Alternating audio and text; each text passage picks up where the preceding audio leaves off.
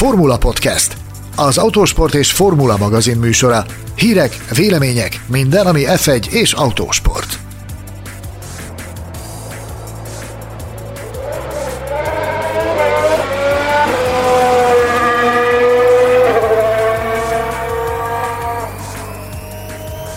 Max Verstappen nyerte a 2020-as Formula 1-es szezon utolsó versenyét, következik tehát az utolsó futam összegző adásunk, amelynek végén 2021-es újdonságainkból is megvillantunk valamit.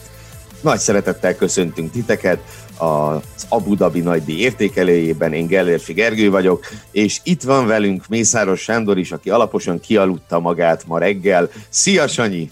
Sziasztok, ne túloz, ne túloz. Ki, kinek volt itt ideje aludni, kérlek szépen. Lehet, hogy nem a legizgalmasabb verseny volt, de alvásra így se jutott túlságosan sok idő. Na, hát akkor beszéljünk arról, hogy miért is nem volt időnk túl sokat aludni, bár más-más okból, azt hiszem, ezt talán ne is részletezzük, hogy nekem miért nem. A verseny, ahogy említetted, hát valóban nem a legizgalmasabb futam volt idén, ez, ez nehéz lenne ezzel vádolni az Abu Dhabi nagy díjat, hogy az lett volna, de összességében azon merengtem el a leintés után, hogy okunk a panaszra azért nincsen. Annak ellenére, hogy a, a világbajnoki küzdelem, hát az nagyjából a második hétvégén eldőlt, úgy, úgy nagyságrendileg, de, de nagyon sok emlékezetes versenyt láthattunk idén. A Formula.hu lesz egy szokásos, már, már tényleg hagyománynak mondható, azt hiszem, hogy hetedik vagy nyolcadik évet csináljuk, az év végén, az év utolsó 13 napján minden nap egy cikkben egy ilyen szavazást csinálunk a szerkesztőségből, az év bukása, az év előzése, stb. És ugye van közte ilyen, hogy az év versenye. És én végül a top 3-at, amit meg kellett adni, egy 7-8-ból választottam ki, ami ugye azt jelenti, hogy az idei futamoknak nagyjából a fele az, az egy kimondottan emlékezetes verseny volt, és olyan igazán unalmas futam, hát talán kettő-három ha adódott, ami egy 17 futamos szezonból szerintem egy nagyon jó arány. Orsolya Tamás nevezetű hallgatónkat szeretném idézni a Formula Podcast Facebook csoportból, aki azt írta, hogy ha minden évben csak ennyi unalmas verseny van, azzal azért ki lehet egyezni. Ezzel, ezzel egyetértünk mi is, tehát hogy ez most, ez most így sült el, ezt most eldézzük a Forma 1 ugyanakkor egyet kell, hogy értsek veled, hogy egy mindenképpen rendkívüli szezon volt már, ugye maga a pandémia is erre destinálta. Predes... Predestinálta, az a jó szó. Bocsánat, nézzétek el nekem, hogy félrebeszélek, de a pandémia erre predestinálta a 2020-as évet, hogy ha lesz Forma 1 szezon, akkor annak történelminek és rendkívülinek kell lennie. Mi is így láttuk. Biztos vagyok benne, hogy ebben az adásban is fogunk még erre utalni, meg a későbbiekben is fogunk még erről sokat elmékedni, hogy miért is volt történelmi, ugyanakkor megnyugtató számunkra azt, hogy a, a hallgatóink is egyetértenek ezzel. Itt két ö, kommentet ö, szeretnék idézni a, a tegnapi napról. Ö, Ivkovics Péter fogalmazott úgy, hogy minden idők egyik legjobb és legszokatlanabb szezonja ért véget, Merci dominancia ide vagy oda, amit láttunk, az végig változatos volt. Ugye ő tökéletesen summázza e, ezzel együtt a mi gondolatainkat is, ugyanakkor Újvári Zoltánnak is volt egy, egy e, érdekes mm, kommentje, ő azt írta, hogy 22 éve nézek Form 1 de szerintem ez volt az egyik legjobb szezon, még akkor is, hogy nem volt meccs a bajnoki címért, mert olyan szó szerinti sporttörténelmi pillanatoknak lehetünk szem és fültanúi, amiket eddig csak elképzelni tudtunk. Ez is tökéletesen igaz a, a 2020-as Form 1 évadra, és ezért is volt különleges egyébként ez, a, ez az Abu Dhabi hétvége, még akkor is, hogyha a pályán zajló események nem feltétlenül ö, kényszerítettek bennünket arra, hogy rágjuk a, a, a körmeinket. Ugyanis egy ilyen szezonnak a, a végére érve e, hát mindenkiből felszabadultak az érzelmek. A szezonzáró futamoknak egyébként is mindig van egy, egy, egy roppant különleges hangulata.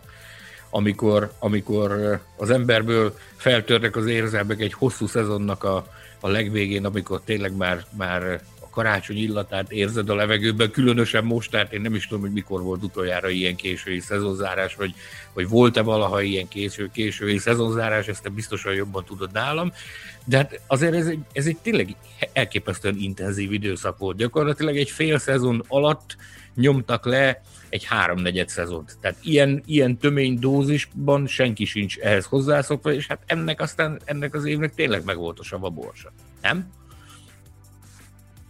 Dehogy nem, dehogy nem, teljes mértékben. A, ö, én még arra kanyarodnék vissza, Na jó, több, több dologról kell itt beszélnünk. Ugye kicsit még aztán rághatjuk szerintem a szezonzáróknak a különleges hangulatát is, de beszéljünk Abu Dhabiról egy kicsit amely helyszín mm, egyrészt szerintem azért láttunk már jó versenyt a Budabiban, nem is egyet, tehát a 2010-es szezonzárót azt hiszem nehéz feledni, de a Kimi Räikkönen futam győzelmével végződő 2012-es is egy, is egy egészen nagyon jó verseny volt. Tehát azért azt nem mondhatjuk, hogy mindig unalmas az Abu Dhabi nagydíj, de valóban azok közé a helyszínek közé tartozik, azt hiszem ezt elismerhetjük, ahol azért gyakran fordulnak elő ilyen kevésbé eseménydús versenyek, hogy ilyen finoman fogalmazzak. Ugye Szocsi ilyen még a mostani versenynaptárból. A Porrikárról is mondhatjuk, de hogy ott nagyon kevés verseny volt még ebben az új érában és ezen a vonalvezetésen, tehát ott még nem mondanék ítéletet arról a pályáról. De ugye ez csak a dolog egyik oldala. Hm, van egy másik oldala is a dolognak, ugye az, hogy akkor miért van bent a versenynaptárban. És nyilván kár, hogy nincs itt a Tamás, mert az ő kedvenc témája az, egy, az egyik oka ennek a pénz, de, de nem csak az. Abu Dhabit, mm, és azt hiszem, hogy egyet fogsz velem érteni, sok szempontból hasonlíthatjuk Monakóhoz. Olyan szempontból, hogy igen, nem, egy, nem az a pálya, ahol hűde izgalmas versenyek vannak, mert azért Monakóban is amikor kitör az ős káosz, nagy ritkán, akkor ott csodálatos versenyek vannak, de azért Monakói nagydíjon is, is el lehet bóbiskolni néha, hogy úgy mondjam.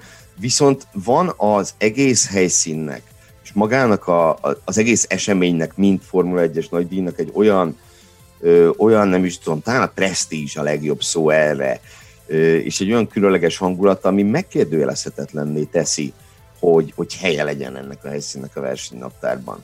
Arról nem is beszél, hogy a Abu Dhabi, hát még, azt, még ott nem tartunk, hogy klasszikus helyszínnek nevezhessük, de hát 12. alkalommal rendezett már futamot, tehát az állandó helyszínek közé már mindenképpen oda, oda tartozik. Velem 2013 óta először fordult elő, hogy nem voltam. 13-ban voltam először a Budabi nagy díjon, és megmondom őszintén, hogy bár én magam is eleinte úgy álltam hozzá, hogy ez az egész ez annyira, annyira műanyag, meg annyira plastik, hogy ez csak a pénz miatt van az, hogy ez az óriási felhajtáson de ez, ez biztos, hogy ebben ennek, ennek nagyon-nagyon komoly szerepe van. Abban, hogy ezek a, az ottani erők elképesztő mennyiségű pénzt locsoltak ebbe a projektbe, hogy ők, ők oda vigyék magukhoz a, a világbajnokságot Viszont amikor, amikor először jártam ott, akkor is azt tapasztaltam, hogy valami olyan elképesztően jól szervezett, és olyan hihetetlenül lelkesen csinálják a helyiek a, a Form 1 nagy díjat, hogy már akkor azt éreztem, hogy, hogy minden esélye megvan ennek a futamnak arra, hogy a későbbiekben olyan klasszikussá váljon. És akkoriban még, még egyébként nem övezte olyan, hát hogy is mondjam, csak olyan óriási felhajtás ezt a versenyt. Nyilvánvalóan akkor is már azért odafigyelt rá mindenki, hogy Abu Dhabi, bla bla bla bla, bla rengeteg pénz van ott, meg, meg, de akkor még mindenki ebbe az irányba tendált, hogy ez persze a pénz miatt van minden.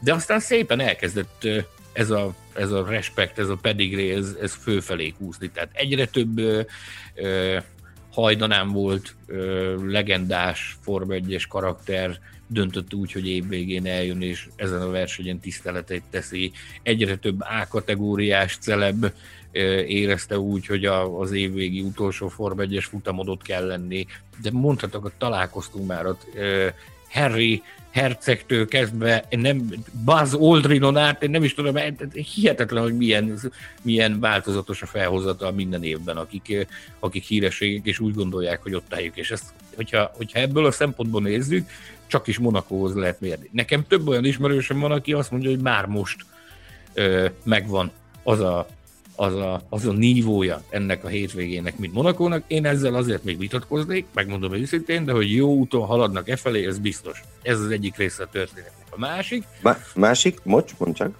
Az, hogy itt, itt ugye szezonzárásként szerepel Abu Dhabi a versenynaptárban hosszú évek óta, és a hétvége ha folyamán... Jól emlékszem, a szerződésükben is benne van. Erre szeretnék kitérni, tehát, hogy a, a, a hétvége folyamán több olyan felvetést ö, olvastam, hogy, hogy miért nem lehet úgy szervezni a versenynaptárat, hogy interlagos legyen úgy, ahogy, ahogy arra több ízben volt példa.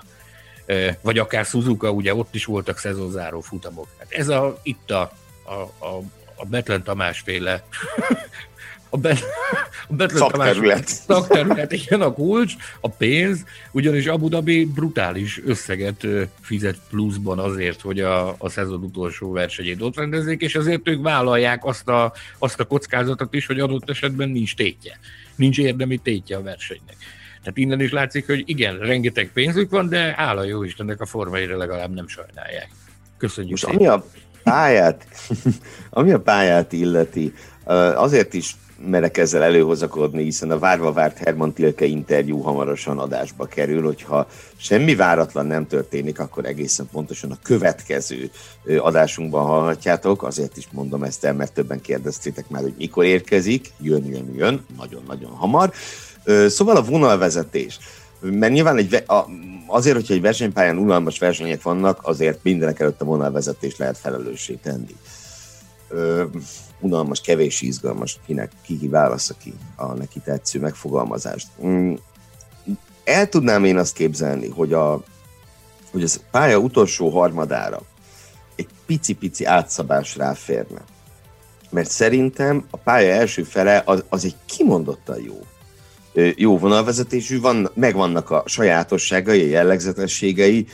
Én nekem nagyon-nagyon tetszik az egyes kanyar utáni rész, az a padlógázas, de emelkedős, lejtős és ívelt, ívelt szakasz, az első, vagy hát a második komolyabb féktávig, illetve hát a két egymás utáni DRS zónának is megvan az a különlegesség, amit most a hétvégén is láthattunk, hogy sokszor nem éri meg az elsőben előzni, mert azonnal vissza fognak támadni a másodikban.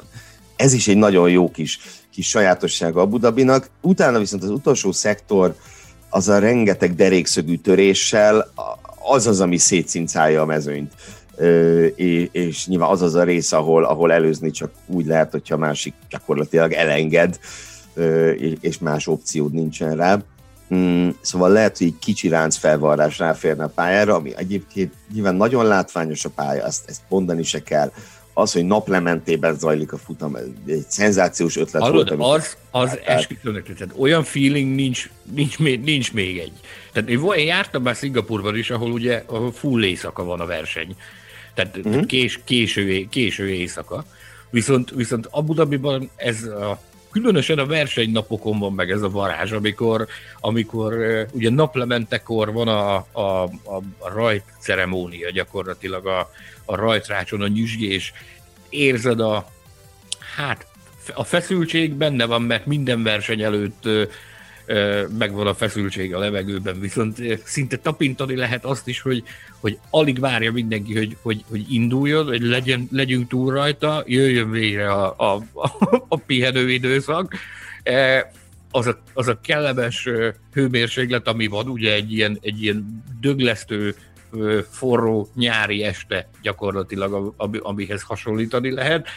79 és fél fok, és 140 százalékos páratartalom. Szó, szó, szenzációs, és, és valahogy, valahogy ebben a szürkületben, ahol már ugye fel van, fel van kapcsolva a világítás is a pálya körül, valami egészen különleges színvilágban jelenik meg a versenyautónak a, a köntöse gyakorlatilag. Sehol nem látod olyan színűnek az autókat, mint, mint ott a helyszínen, amikor, amikor a laplemente van. Szenzáció. Az, az, az, csodálatos. Na de nézzük, szerintem induljunk el a, abba az irányba, hogy mi történt a pályán. Ne, uh, ne, ne, azt... ne. beszéljünk még egy picit a szezonzáró hétvégék hangulatáról. Tehát, Jó, ugye... én csak azért bátorkodtam ezt mondani, de aztán beszéljünk, nem akarok semmit belét folytani, hiszen a, a díjaink között is lesz olyan, ami több olyan, ami így a szezon záráshoz kapcsolódik, de valóban érdemes itt még az elején erről, erről pár szót szólni. Én most elkezdem így valahonnan szarva közt a tőgyit megragadva, és mondok egy olyan nevet, hogy Daniel Kviat. Én őt nagyon sajnáltam, azt is megmondom, hogy miért. Mert itt azok az emberek, akik tudták, akikről tudott, mert Kviat ugye állítja, hogy ő már tudja, hogy távozik, de akikről ez már be van jelentve, azok nagy látványos gesztusokat tehettek, majd részletezzük is ezeket a csapatuk felé, csapattársuk felé, Magnussen is fánkozott egy nagyot utoljára, és így tovább. Kviat pedig ugye hát gyakorlatilag tény, hogy távozik, ő maga kijelentette, de ez nincs bejelentve, és így hát ez kicsit olyan, mint majd ő a hátsó ajtón kullogna el a Forma 1-ből, nem?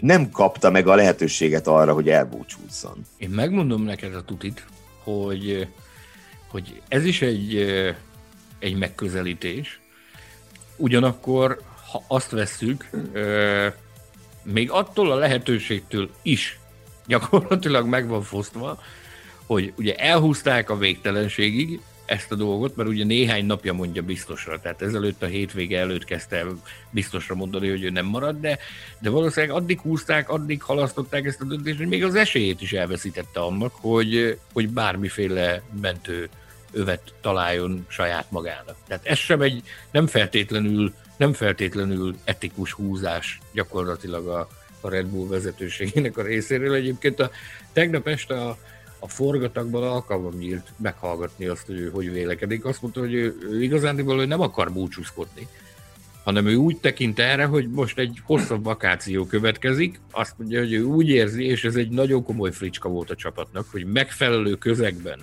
megfelelő körülmények mellett, és ez itt, itt van a hangsúly, hogyha megfelelő emberek veszik őt körül, ő határozottan biztos abban, hogy ő képes idézem, extrém versenyképes teljesítmény nyújtani. Éppen ezért ő, ő inkább nem búcsúzkodik, meg nem, nem rendezne hacacárét akkor sem, hogyha ez a bejelentés megtörtént volna, mert ő erre úgy tekint, mint egy hosszabb vakációra, és a, a, a feltett szándéka az, hogy visszatér, és, és szeretne még szerepelni a Forma 1-ben úgy, mint versenyző. Hát nézd, egyébként amikor 2017-ben távozott, egy lyukas garas nem adtam volna érte, hogy viszont látjuk még, és aztán Hop 19-ben visszatért, szóval Ja, nem mondjuk. Az ő esetében semmiképp nem mondjuk azt, hogy, hogy soha. Na de mi van azokkal, akiknek megadatott a búcsúzás lehetősége? Te gondolom jó néhány ilyet átéltél test közelből is az elmúlt években. Ja. Visszavonuló és csapatot váltó embereknél. Milyenkor a szokás? Mi az, ahova nem látunk be a kamerákon keresztül? Amit látunk, ugye, az, az majd fogunk szót ejteni arról, hogy a versenyzők esetében ez hogy működik, vagy adott esetben e, nagyobb mérnökök esetén ez hogy működik, ezt fogunk erről beszélni a, a, a búcsúzók kapcsán, de ami az igazán érdekes, és ezt látja a legkevésbé a külvilág, az az például, amikor a, a munkás emberek távoznak, vagy csapatot váltanak. Tehát az, a, az az egyik eh, legérdekesebb momentum a, a, az ilyen szezonzáró verseny hétvégéknek. Több ízben volt eh, lehetőségem látni ilyen, ilyen csapattag búcsúztatás. Legyen most itt technikus, legyen szerelő, legyen, legyen olyan háttérember, akiket, akiket így név szerint nem ismerünk, csak, csak tudod nagyon jó, hogy a, a, a szervezetnek, a csapatnak szerves részei. Tehát itt a, van egy ilyen szokás a Forma 1 amit a, amit a, hát ők minden évben megpróbálnak kimaxolni a búcsúzók esetében. Tehát egyszer az egyik évben alkalmam nyílt itt Abu Dhabiban látni egy Ferrari munkatársat, aki, aki nem csapatot váltott, hanem, hanem búcsúzott a Forma 1-től, Hát őt a többiek a verseny utáni forgatagban ők véghajkurázták a, a pedokon, majd amikor fülön csípték, akkor a vállukon visszavitték a garázsba, kikötötték egy ilyen, egy ilyen gumitologató trollihoz, majd fáradt olajjal gyakorlatilag a fejétől kezdve jó alaposan meglocsolták, majd hoztak egy párnát, amit, amit szétszaggattak, és az abban található tollat gyakorlatilag rárakták. Ezért nem is tudom, hogy szörnyen nézett ki, szerencsétlen, ordított, visított, mindenki így a baja volt, közben locsolták bele a, a, a szeszes italt, majd miután ez a, ez a ceremónia ez megtörtént, akkor mindenki szelfizett vele egyet, majd úgy, ahogy volt a trollival, eltolták az öbölhöz, és bevágták a vízbe. ez, volt a, ez volt a búcsúztatás. Tehát minden... Hát így kell, így kell, bocsánat, ez muszáj elmondanom, a, ez ugye nem Forma 1, hanem Formula I, de óriási volt, a, amikor a Sam Bird távozott a Virgin-től és átigazolt a Jaguarhoz. Ő, őt meg lisztbe és tojásba forgatták, majd hozzá, ha eszembe jut, be fogom tenni a képet, óriási egy ilyen kulis kocsihoz hozzákötötték, és áttolták a Jaguárhoz, hogy tiétek, szevasz. Leg, meg lehet sütni a madarat. Meszt, szinte mesztelen, bepanírozott autóversenyző. Tessék, óriási. Egész, egészen elképesztő ilyen búcsúztatási rituálékat ö, tudnak kitalálni. Mondom, ez volt az egyik legextrémebb, amit láttunk, de azt, azt tudjuk, hogy erre napokon keresztül készülnek, megszervezik. Nyilvánvalóan az érintett tudja, hogy valami, valamire készülnek ellene, de, de azt nem tudja, hogy egészen pontosan mire, és akkor a, a, a versenynapot követő ö, tehát a versenynap végén, a forgatagban egy adott ponton, akkor elkezdődik ez a procedúra, tehát ott olyankor az ember a testi épségével is játszik, amikor az információ után kajtodsz, mert bármikor szembe találhatod magad egy olyan hordával, aki felé rohan, és próbál valakit el, elcsipni, és nincsenek tekintettel arra, hogy te éppen interjút próbálsz, hogy valamit próbálsz csinálni, hanem átgázolnak rajtad, mint egy elefántcsorda. Szóval nagyon, majd egyszer Jánvári Zsoltit megkérdezzük erről, neki biztosan volt már része ilyen búcsúztató ceremóniának a, a kifundálásában. Még az is lehet, hogy neki is volt ez... ilyen búcsúztató ceremóniája, a Zsoltit erről ki fogjuk faggatni ez egészen csodálatos, amikor az egész évben vérprofiként viselkedő és minden tized másodpercüket kiszámoló és kicentiző emberek megőrülnek. Szó szerint, akkor elborul az agy, és akkor levetkőzik azt a, levetkőzik a profizmust, és visszamennek gyerekbe, és hát egészen elképesztő dolgokat tudnak művelni. Ez is egyebek mellett ez adja a szezonzáró hétvégéknek a különlegeségét. Az, amikor már megérkezel, már akkor tudod nagyon, hogy Atya Úristen, ez az utolsó versenyünk idén. Tehát Abu Dhabiban több ízben voltunk szezonzáron. Olyanon is, amikor volt tétje a világbajnokságnak, tehát hogy ott dőlt el a világbajnokság, és olyan alkalmakon is, amikor aztán az ég egyet a világon semmilyen tétje nem volt a, világbajnokságnak. Az nyilvánvalóan mindig másabb, amikor a bajnoki titulus az, az, az ott dől el. Tehát a, a 2016-os az egy örökre emlékezetes Hú, hétvége marad az egy, az egy nagyon-nagyon különleges volt ott a, a, a helyszínen megélni azt, amikor a Hamilton lassúsági autóversenyt rendezett a mezőny élén, de de, de nem sikerült neki, és a Rosbergnek sikerült velülmúlnia őt, és hát látni azt, ami, ami utána történt, azt a felszabadultságot, azt az örömöt, azt az ünneplést, a, a garázs másik végében azt a szoborúságot, vagy azt, a, azt az értetlenséget, hogy ez, ez hogy történhetett meg, az, az nagyon-nagyon különleges benyomásokat lehet szerezni ilyen hétvégén, sokat lehet tanulni belőle. Na de lépjünk is tovább, menjünk, ne, ne, igen, fogunk még erről is biztosan valamikor beszélni, de, de van még, hála jó Istennek, van miről tanakodjunk. Ugye? Hát igen, akkor kezdjünk díjazni legjobb szokásaink szerint, és azt hiszem, hogy itt a, az első és legértékesebb díjunk tulajdonosa nem is lehet kérdéses.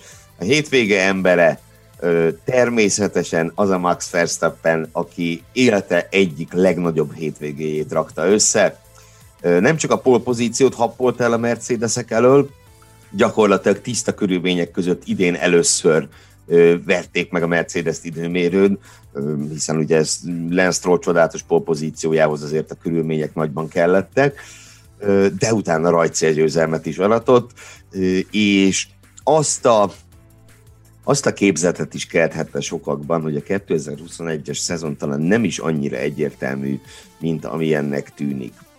Vagy de? Szerintem de. E, nézd, e, az biztos, hogy ugye azért, azért e, szoktak teperni ilyen helyzetben a szezon zárón, az a mondás ilyenkor, hogyha jól zárod a szezont, akkor az, az lendületet ad a csapatnak is a, a téli időszakra a felkészüléshez. Nyilvánvalóan az, hogy, hogy Verstappen egész évben hajkurázta a Mercedeseket, és mindig ott volt a sarkukban, amikor csak lehetőség kínálkozott erre, és, és hát ugye emlékezhetünk rá, hát a, a hétvég egyik nagy poénja volt, amikor csütörtökön felkapta a, a sajtótájékoztatón a széket, és mondta, hogy hát ő annyit ült ebben a székben a, a Mercedesesek mellett, mint harm, harmadik helyezett, hogy, hogy ő már egészen hozzánőtt ez a szék, és ő ezt viszi magával, és ezzel a svunggal ő felkapta, és el is kezdte, el is kezdte vinni. Tehát tudod... És láttad szombaton a Mercedes-t? Igen. Igen. Kérik vissza. Óriási volt. Igen. Mercedes twitteresét egyszerűen imádom. Az a fajta önirónia, amire ő képes, az brilliáns. Csak Szahíri nagydíj után is ugye volt egy ilyen poszt, hogy kérdezitek, hogy miért nem rakjuk ki a box kiállásunkat Instagram videóba, mert csak 30 másodpercet enged kitenni.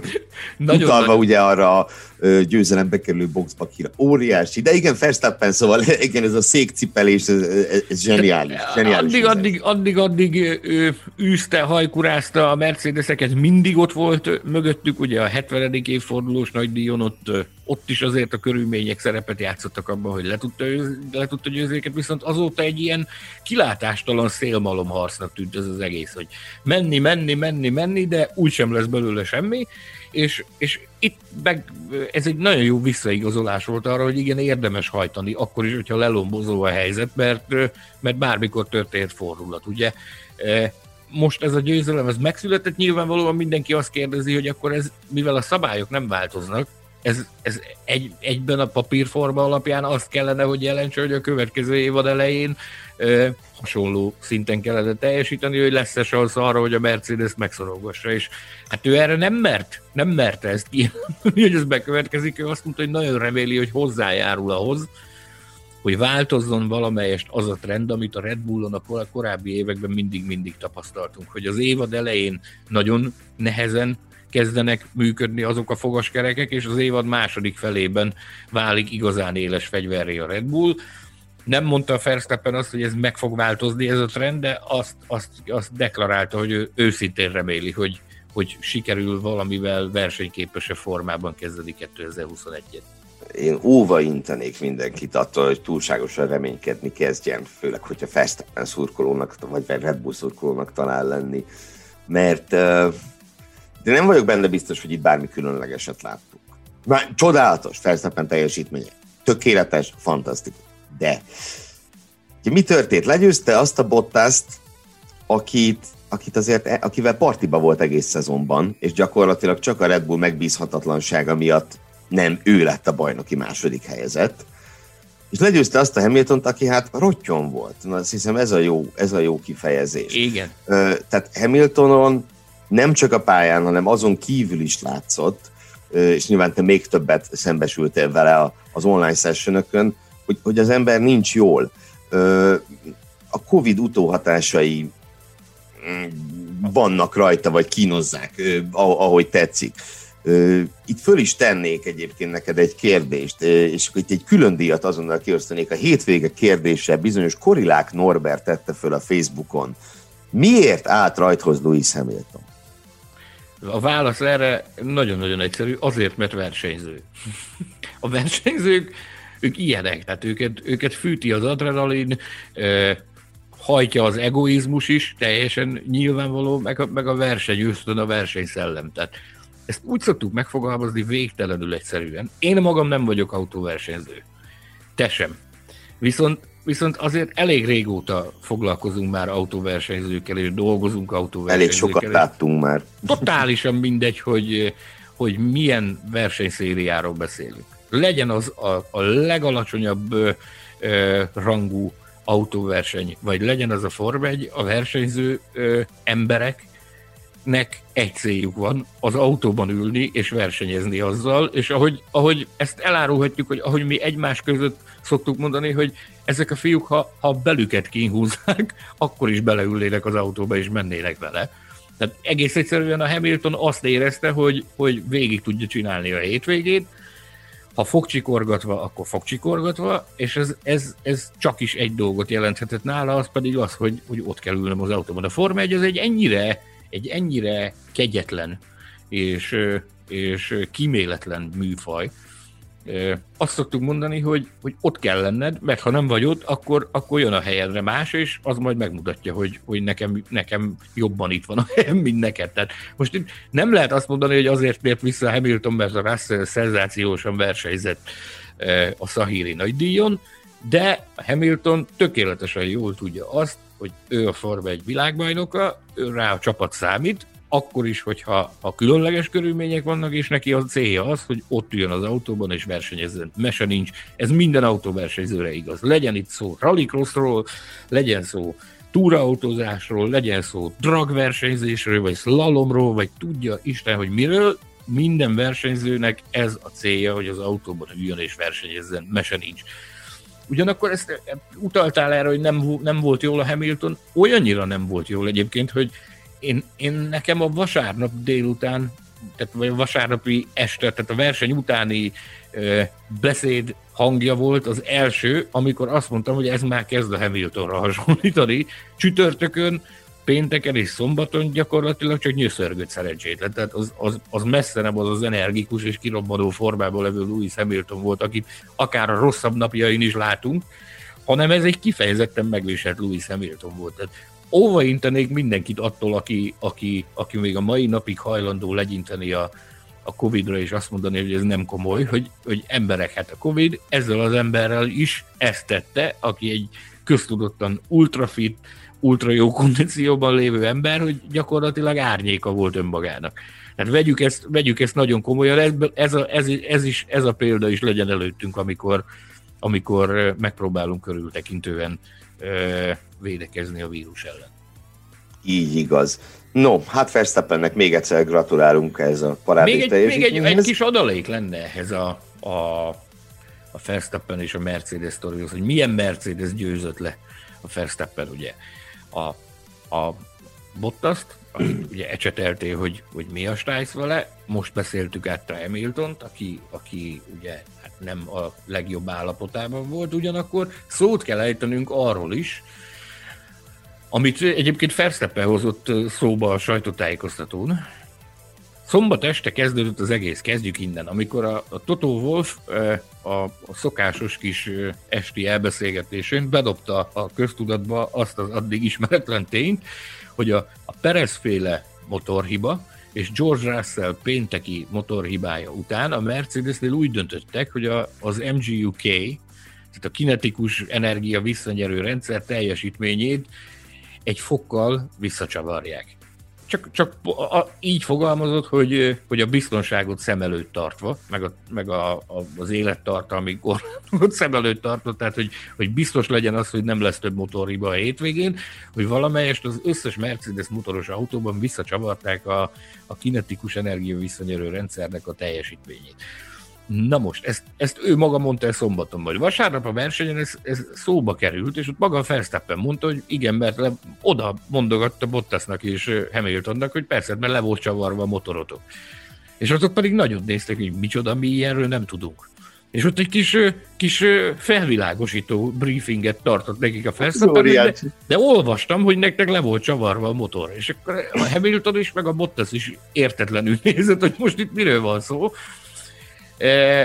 A sztorinak a lényege az az, Andrew Sholin adta meg a, a Mercedesnek a főmérnöke adta meg a magyarázatot a futam után, hogy ez valóban így van, ahogy a Wolf mondta, hogy kisebb teljesítménnyel működött az MGUK, mint ahogy normálisan, mint ahogy normál esetben használni szokták, a Perez és a, a Russell esete miatt, Ugyanakkor ő azt mondta, hogy, hogy túlzás lenne azt állítani, hogy ez a verseny végkimenetelét befolyásoló tényező volt, mert egy tizednél, egy tized másodpercnél kevesebb az az idő, amiben ez megnyilvánult körönként. Viszont azt mondta, hogy ez úgy érezték, hogy, hogy ezt, a, ezt, ezt a lépést ezt meg kell tenniük, mert, mert biztosítani akarták azt, hogy a, a Mercedes motoros autók azok, azok eljutnak a, a célig ugyanakkor még, eh, még tett egy... Ezen a ponton valahol fölsír egy Sergio Perez. Erre majd a, visszatérünk. A, a, a, a háttérrel kapcsolatban pedig, pedig körbe magyarázta azt is, hogy igen, ez egy technikai jellegű dolog volt, és hát a versenyzőket gyakorlatilag nem is feltétlenül avatták be ebbe, tehát, tehát Hát most, hogy ez így volt, vagy nem így volt, a lényeg az az, hogy a Mercedes az próbálta alátámasztani azt, hogy a versenyzők valóban nem tudtak arról, hogy az MGUK-nek a, a teljesítménye az vissza lett csavarva a szombati és a, a vasárnapi napra. Ugyanakkor Edrus azt mondta, hogy ez, ez biztos, hogy nem, vers, a, nem a versenyt befolyásoló tényező volt, ugyanakkor a, a, a, a verseny utáni órákban több olyan véleményt is hallottam, akik, akik azt mondták, hogy igen, igenis lehetett köze ennek ahhoz, hogy a, a Mercedes behúzta ezt az akót a Red Bull ellen. Na, akkor tényleg lépjünk tovább a hétvége meglepetésére, amely egyúttal szerintem az egész szezon egyik legkellemesebb meglepetése, ez pedig a McLaren istáló. Hogy miért javasoltam, és miért fogadta el a javaslatomat, hogy őket nevezzük ki a hétvége meglepetésének, az egyrészt az, hogy mennyire simán, az a tény, hogy mennyire simán lettek a Budabiban a best of the rest, és ezzel be is biztosították a konstruktőri harmadik helyüket, ami ugye olyan magasság, ahol nagyon-nagyon-nagyon régen nem jártak.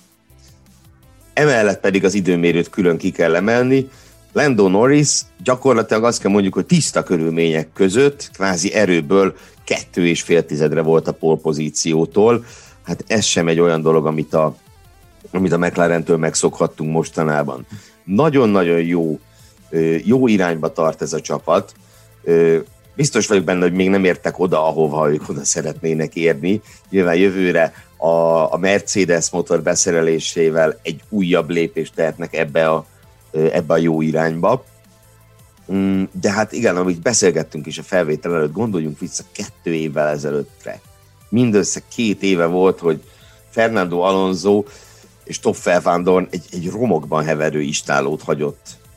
Önmaga ott. paródiája volt ez az istáló akkoriban, halára röhögte magát rajta mindenki, vagy inkább már a, a vége felé inkább már inkább a, szán, a szánakozás volt az, hogy te atya úristen, mi lett ez, a, ez, a, ez az egykoron dicsőséges uh, istáló, és uh, hát azt kell, hogy mondjam, hogy én nem tudom, tehát valahogy bennem az az érzés van, hogy, hogy a ferrari őket kellene alapul venni. Ugye ide érkezett egy András Seidel nevű úriember, aki, aki valamikor tavaly tavasszal ö, állt szolgálatba, 2009 ö, tavaszán állt szolgálatba a McLarennél, egy vérprofi ö, sportszakmai emberről beszélünk, akinek nagyon-nagyon mély Forma 1 és autósportos szakmai vezetői tapasztalata van ugye megfordult a BMW-nél, a Form 1-es projektben, a Porsche Le Mani csapatát vezette, ami hát önmagáért beszél, hogy az micsoda egy organizáció volt. Ugyanakkor addig a mclaren az ő szírrelépéséig egy alapvetően üzleti szemléletű ember fogalmazunk így, hogy próbálta irányítani Zach Brown, ezt mindent lehetett, csak irányításnak nem, nem, nem lehetett nevezni, tehát akkoriban a pedók az attól volt hangos, hogy valójában a, a McLaren csapatfőnökét Fernando Alonso-nak hívják. Ugyanis, ugyanis Zach Brown, mint üzletember, semmi más nem csinált, mint azt, hogy megkérdezte, hogy akkor, akkor Fernando mit csináljunk, a Fernando elmondta, és a Zach Brown azt csinálta. Aztán szépen lassan ők rájöttek erre, hogy ez így, ez így tarthatatlan, én szerintem egy, egy brilliáns szakember találtak. Ez már tavaly is lehetett a Seidel munkába állása után, hetekkel később már lehetett érezni ennek a hatását, hogy egy igazi szakmai ember érkezett, aki, aki elkezdte gatyába rázni a csapatot. És nagyon szépen megtalálták ezek a hozzávalók a, a, a saját helyüket. András Seidel irányítja az isnálót, nagyon jól megérti magát a, a versenyzőkkel, nagyon jól megérti magát a technikai stábbal, nagyon jól jó csapat egységet kovácsolt, ugyanakkor Zach Brownnak erre semmiféle gondja nincsen, ő egész nyugodtan ö, tud foglalkozni az összes többi dologgal, ami a csapat, ö, hát hogy is mondjam, csak felvirágoztatása felé vezető úton hasznos lehet. Most például ugye bejelentettek egy, egy komolyabb befektetőt, ami, ami egyébként egy szintén kulcsfontosságú ö, hát mérföldkő lesz ezen, a, ezen az úton, amin, amin ők haladnak.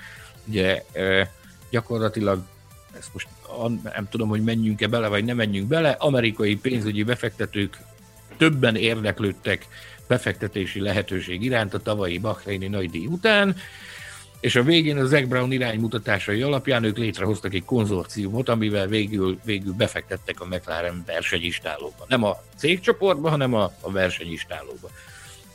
És nagyon nagy kalap zseton érkezik majd hozzájuk, eh, amit szerintem még Betlen Tamás is megirigyelne tőlük. Akkora, akkora összeg érkezik. Tehát a lényeg, amit, amit eh, ki akartam hozni ebből az az, hogy, hogy itt azt látjuk, hogy elkezdtek a megfelelő összetevők a megfelelő helyekre kerülni, és elkezdett működni a történet, elkezdett élni ez az istáló. Most ugye egy, egy fontos komponense volt ennek a, a Norris és a Sainz közötti gyakorlatilag öldöklő küzdelem, ami házon belül zajlott, olyan keretek között, ami szerintem, szerintem nagyon ritkán látható a Forma 1 úgy, hogy két ember élethalál harcot vív egymással, úgy, hogy közben a tisztelet és a, a, a, az egyébként ez nagyon-nagyon szükséges tisztelet, az barátságba csapott át. Ezt ez túlzás nélkül lehet kijelenteni, hogy ők olyan különleges hangulatot tudtak teremteni ott maguknak, ami a maga nemébe páratlan. Na most ez az egyik összetevő, ez távozik, Carlos Sainz, érkezik a helyére Daniel Ricardo, akiről majd meglátjuk. Akik ugye hogy... szintén nagyon jóban vannak Lando norris aztán meglátjuk, hogy itt is csapaton belül meg tud-e maradni a jó viszony, mert, mert egyelőre, egyelőre ez is egy csodás párosnak tűnik, és hát az meggyőződésem, hogy a Forma egy két legviccesebb embere kerül kerül egy csapatba, aztán majd meglátjuk, hogy velük nevetünk, vagy rajtuk. Én remélem, hogy az előbbi lesz a helyzet. Én még azt emelném itt ki, bocsi, a McLaren idei produkciójával kapcsolatban, ugye hogy valóban a dobogór 2012 után tértek vissza, már mint az összetett, összetett világbajnoki dobogóra. És ehhez ugye egyrészt kellett a fel, az, hogy a Ferrari eltűnjön, a nagy hármas egyik tagja eltűnjön. Még ezzel nézzük, kapcsolatban akarok mondani valamit mindjárt szabad, ne feled. Csak ugye nézzük meg, hogy milyen, milyen középmezőnyt előztek meg ők.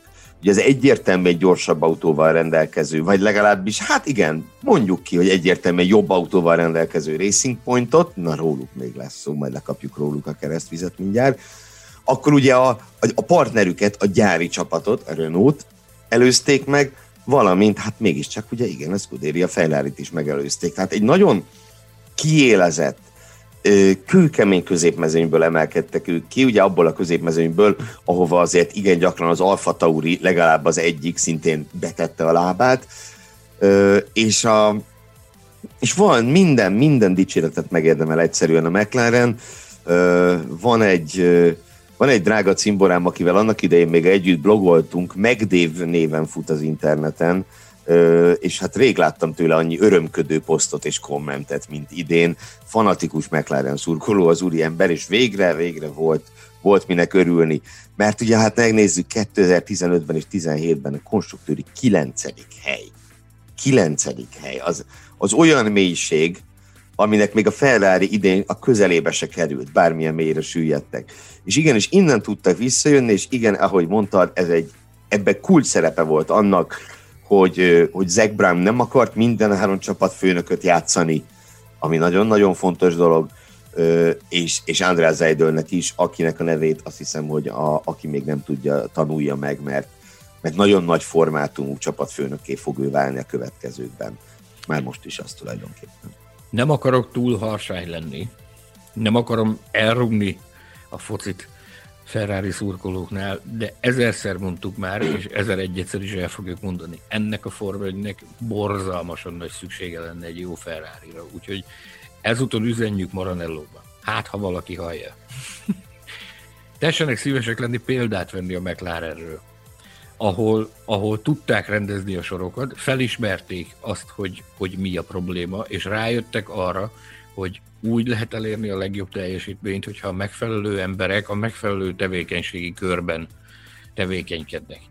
Ezúttal is elnézést kérünk tőlük, de, de mi úgy látjuk, hogy ott nem feltétlenül van mindenki azon a poszton, amin a legjobb teljesítményt tudná nyújtani. Köszönjük szépen a figyelmet! Na, hát akkor lépjünk tovább. Ha már itt beharangoztam, akkor, akkor kapjuk le a keresztvizet a Racing Pointról a hétvége csalódása. Az a Racing Point, amely egy héttel ezelőtt futamgyőzelmet ünnepelhetett, most viszont hát sikerült elbukniuk a bajnoki harmadik helyet. Azt a bajnoki harmadik helyet, ami, ami egy, egy időben megkérdőjelezhetetlennek tűnt. Persze, hozzá kell tenni, hogy a 15 pont levonás is kellett ehhez a, ehhez a buktához, hogyha jól számolok, és jól számolok. De hát ugye az nem véletlen volt az a 15 pont levonás. Tehát ugye az, azért okkal kapták, akár hogy nézzük. Most ne kezdjünk azon vitatkozni, hogy ez most jogos volt, vagy nem. De hát ugye származott előnyük is abból a cselekményből, amiért őket megbüntették. És volt itt egy nagyon izgalmas pingpongozás ezért a bajnoki harmadik helyért, amit ugye szintén beszéltünk a felvétel előtt, hogy Imola után még a Renault állt a harmadik helyen, utána jött Törökország, amikor megvillant a, a Ferrari, ők nem törtek elő a harmadik helyre, de ott egy pillanatra még úgy tűnt, hogy akár lehet rá esélyük. Aztán a McLaren volt a harmadik Bahrein után, Szahír után a Racing Point, és akkor ugye a befutó, az pedig a McLaren lett, a Racing Point pedig elbukta. Ebben ugye benne van az, hogy, hogy Sergio Perez gyakorlatilag ugye az utolsó három hétvégén vagy nyert, vagy motorhiba sújtotta. Sajnos egyszer nyert, és kétszer esett ki, esett ki műszaki hiba miatt. Nagyon-nagyon rövid lett neki ez a szezonzáró futam. Ami pedig Lance Stroll-t illeti, hát a, na, mindenképp azt mondhatjuk, hogy a rosszabbik arcát ö, mutatta ezen a hétvégén, és ez most nagyon-nagyon sokba került a, ö, a Racing Pointnak, és Strollnak is egyébként, ugye a, a harmadik hely az elúszott már a futam hajrájára, viszont Strollt azzal, hogy a legutolsó körben Esteban Okon megelőzte, ezzel Stroll a bajnoki táblázat első tíz helyéről is kiszorult.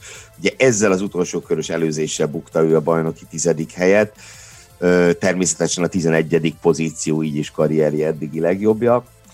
De hát tény és való, hogy akárhogy nézzük, a Racing Point ugye elküldi Sergio Perez, ki nem csak futamgyőztes, de negyedik lett a bajnokságban, karrierje magasan legjobb egészen elképesztő, egészen elképesztő ez, hogy negyedik el, Elküldik a bajnoki negyedik helyezettet, és két olyan versenyzővel fognak indulni, aki a top 10-be se fér be. Azért ez kemény. Ez, ez, ez ultra kemény. És különösen annak fényében, tehát a harmadik helyért harcoltak, amit, amit elbuktak. És hát mindennel lehet vádolni bennünket, csak azzal nem, hogy mi nem próbáltunk meg bizalmat szavazni nekik jó előre. Tehát még a szezon rajtja előtt, ugye mi is erről spekuláltunk, de nem csak mi, hanem az egész szakma erről spekulált, hogy nekik elméletileg ugye a, a, a Racing Point, Force India, ez mindig egyfajta ilyen óriás ölő szerepet töltött be, tehát azt, hogy kaptak egy olyan éles fegyvert a kezükbe, mint amilyen ez az RP20-as Mercedes klón, ez, ez elméletileg ebből annak kellett volna következnie, hogy adott esetben még a Red Bull bajszát is meghúzogatják, és a második helyre odaérhetnek. Tehát erről szólt a fáma az év elején. Ehhez képest nem, hogy második hanem még a harmadik helyért zajló csatát is sikerült elbogni. É, persze, pontlevonás, mi egymás. Koronavírus. Koronavírus. Bár e... alapvetően szerintem Hülkenbergre nem lehetett panasz, tehát azon a két futamon, ahol el, elindult az autója, ott ő, ott ő hozta, amit hozni kellett. Tehát nem volt egyszerű szezonjuk, de ahogy mondod, tehát a, a harmadik helynek ezzel az autóval a minimumnak kellett volna lenni. Technikai problémáik is adottak nekik, különösen itt a, a, a szezon finisében, és ezzel kapcsolatban van is egy, egy jó kérdésünk, ugye? Hogy is? Hogy igen, is igen, igen, ez a kérdés? Igen. Ez a kérdés ugye úgy szól, Viszlói Kristóf tette föl, hogyha jól, jól írtam ki magamnak, azt a kérdést, hogy ugye itt a Racing Point, illetve hát konkrétan Perez autója motorhiba miatt állt meg, már megint, és ráadásul ez egy vadonatúj hajtáslánc volt, ugye ezért vállalták be a mezőny végi rajtot, és pár kör alatt lehalt alatta. A kérdés pedig az volt, hogy ilyen esetben valamiféle jogorvoslatra vagy kompenzációra van-e lehetőség a motorgyártó irányába, ilyet kezdeményezni, vagy hát ahogy a kérdező fogalmazott, shit happens, ennyi volt. ezt, ezt imádtam. ezt, ezt, ezt a megnyilvánulást. Nos, én ugye beszélgettünk erről az adás előtt, hogy mi a, mi a megfelelő válasz erre. Tehát igazándiból egy, ezek a helyzetek tesznek próbára egy igazi partner kapcsolatot. Ezért annyira, annyira elképesztően fontos, hogy egy partner kapcsolat az, az, az hatékonyan működjön, és, és kellően mély legyen az együttműködés a felek között, mert az ilyen helyzetekből nem feszültség keletkezik, hanem, hanem megpróbálnak tanulni belőle, megpróbálják az ilyen helyzeteket felhasználni, és, és a későbbiekben profitálni abból, hogy, hogy tanultak ebből. Ugyanakkor nyilvánvalóan valamiféle módja van annak, hogy, hogy egy bizonyos szintű technikai malőr után a, a szolgáltató fél az figyelembe fogja venni azt, hogy ott, hogy ott mi volt az, ami, ami a technikai hibához vezetett. Tehát adott esetben, hogyha a gyártási probléma van, vagy a, a szolgáltató félnek a, a hibája az, akkor nyilvánvalóan a, a későbbiekben ezt, ezt bele fogják kalkulálni a, a megállapodás során abba, hogy akkor, akkor hogy is, mint is zajlik majd ez az elszámolás, meg, meg milyen fajta technikai kompenzációt kapod, de én azt gondolom, hogy nem a Racing Point lesz az, aki a Mercedeshez menni fog és verni fogja az asztalt, azok után, ami idén történt náluk. Tehát tulajdonképpen, hogy egy Mercedes klónnal versenyeznek, és hát azért E, Jaj, ezzel is volt a Twitteren egy óriási poén, nem tudom, az láttad. Igen, a Red Bullosok, amit nyomtak. Nyugdíjba küldjük az idei autót, és a Red Bull erre reagált, hogy oké, okay, akkor a Racing Point már mehet is érte. ne, nem, kell, nem kell nagyon, mert jönnek a Racing Pointosok, megvan a jövő évi autójuk. Szóval hát, nagyon fontos egy, egy ezért annyira különösen fontos egy, egy hatékony együttműködés, hogy az konstruktív keretek között tudják kezelni az ilyen helyzeteket, hogyha hogyha, hogyha technikai defekt van, és abból a későbbiekben adott esetben inkább még haszna származon a feleknek. Hát igen. No, következő állandó kategóriánk a hétvége pillanata. Hétvége pillanatát én javasoltam, és egy olyan versenyzőről lesz szó, akit nagyon sokat ekésztünk idén. Meggyőződésem, hogy joggal és okkal tettük viszont legalábbis számomra egy tényleg, tényleg csodálatosan szép, szép perceket, pillanatokat szerzett a búcsújával, ő pedig Sebastian Fettel. A mozzanat, amit kiemelnék, az pedig az éneklés a csapatrádióban. Ugye Fettel, hát aki nem a legszebb körülmények között távozott a ferrari azt hiszem mondhatjuk ezt. Eléggé elhidegült ez a kapcsolat, különösen az idei évben, de ezt ő nyilván nem vetítette ki azokra az emberekre, akikkel ő együtt dolgozott, szerelőkre, mérnökökre, és így tovább. És hát elképesztő módon írt nekik egy dalt olaszul, az Azurro című ismert dalnak a, a dallamára, amit a, magával vitt egy papírra fölskiccelve a dalszöveget a futam alatt, majd a leintés után ezt kivette, nem is tudom honnan, talán zsebéből, vagy talán rajta üldögélt, és, és elénekelte a csapatrádióban zseniális pillanat volt, egyszer, egyszerűen óriási volt, és azt is mindenképpen hangsúlyozni kell, azt a gesztust, amit Lökler felé tett, méghozzá többszörösen. Ugye egyrészt ők sisakot cseréltek egymással, és írt egy kis üzenetet Lökler sisakjára, amiben ugye azt írta neki, hogy ő a legtehetségesebb srác, akivel valaha találkozott, és, és mindig legyen boldog, és mindig bosolyogjon, és köszön neki mindent és ezt egy nyilatkozatában is elmondta, hogy nagyon reméli, hogy ez a srác, akivel nem is tudom, hogy fogalmazott, de hogy tehát megvoltak a magunk nehéz pillanatai, azért azt nem hagyta ki, hát valóban voltak. Legutóbb Bahreinben bérgezte idiótának Lökler, tehát előfordultak ilyen kis problémák, de hát, hogy ez abból is fakad, hogy ők már különböző fázisába járnak a karrierjüknek, és nagyon reméli, hogy Sár majd kap egy kap egy rendes autót, ezzel mondjuk a Ferrari-nak bökött oda még egyet.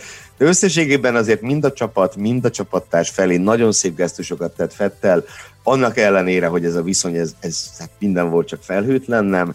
Ö, aztán, hogy most ez, ez mennyire volt marketingfogás, és mennyire egy szívből jövő dolog, azon lehet vitatkozni, de hogy úriemberhez méltó búcsú volt ez a Ferrari-tól, az, az bizonyos. Úriember, úriemberhez méltó búcsú volt, az is, ahogyan sört szolgált fel a csapat munkatársainak a, a késő esti órákból, a forgatakból Fettel.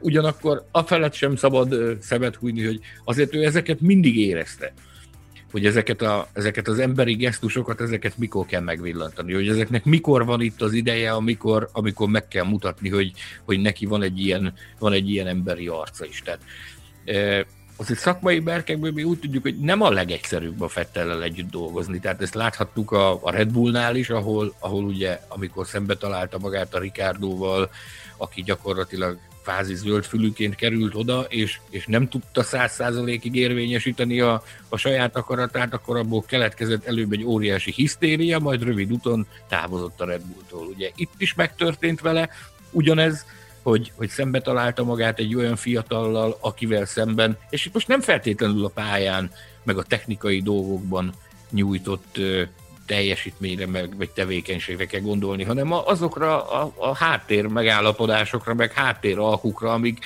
amik kellenek ahhoz, hogy, hogy a megfelelő magabiztosság meglegyen. Tehát szembe találta magát a Löklerrel, akinek, akinek azért bombabiztos háttere van. Tehát a menedzserét úgy hívják, hogy Nikolas Tott.